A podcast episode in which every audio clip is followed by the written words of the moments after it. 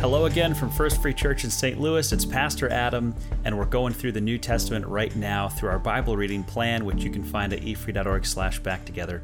Today we're in Acts chapter 21, and I would love for you to go read that whole chapter yourself. We're just going to cover a few verses today and give you some questions to think about.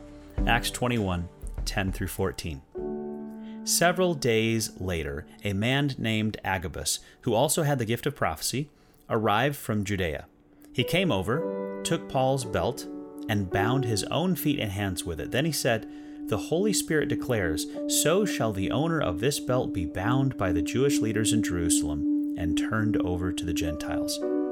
When we heard this, we and the local believers all begged Paul not to go on to Jerusalem. But he said, Why all this weeping?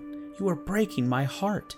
I am ready not only to be jailed at Jerusalem, but even to die for the sake of the Lord Jesus.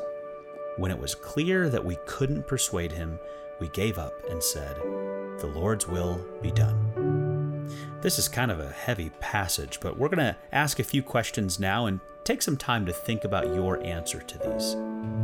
The text seems to tell us that Agabus was speaking truthfully and really was prophesying.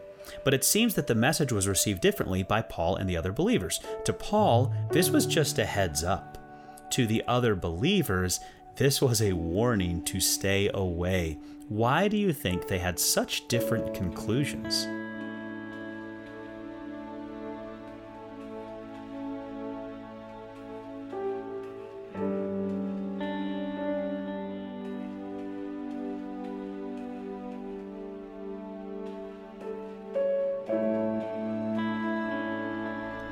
Paul was not bothered by the prospect of imprisonment and death, but he was bothered by the weeping of the other believers.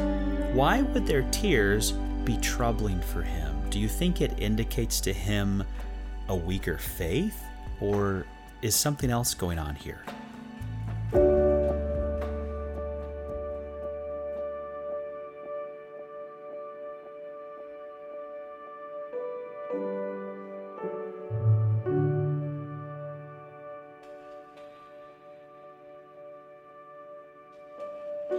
Paul was willing to die for his belief in Jesus as the only Savior from sin.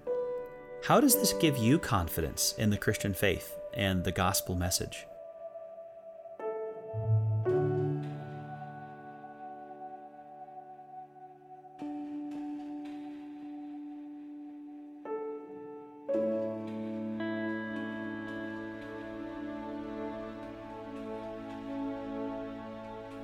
So Paul was willing to sacrifice his life. What are you willing to sacrifice for God's kingdom?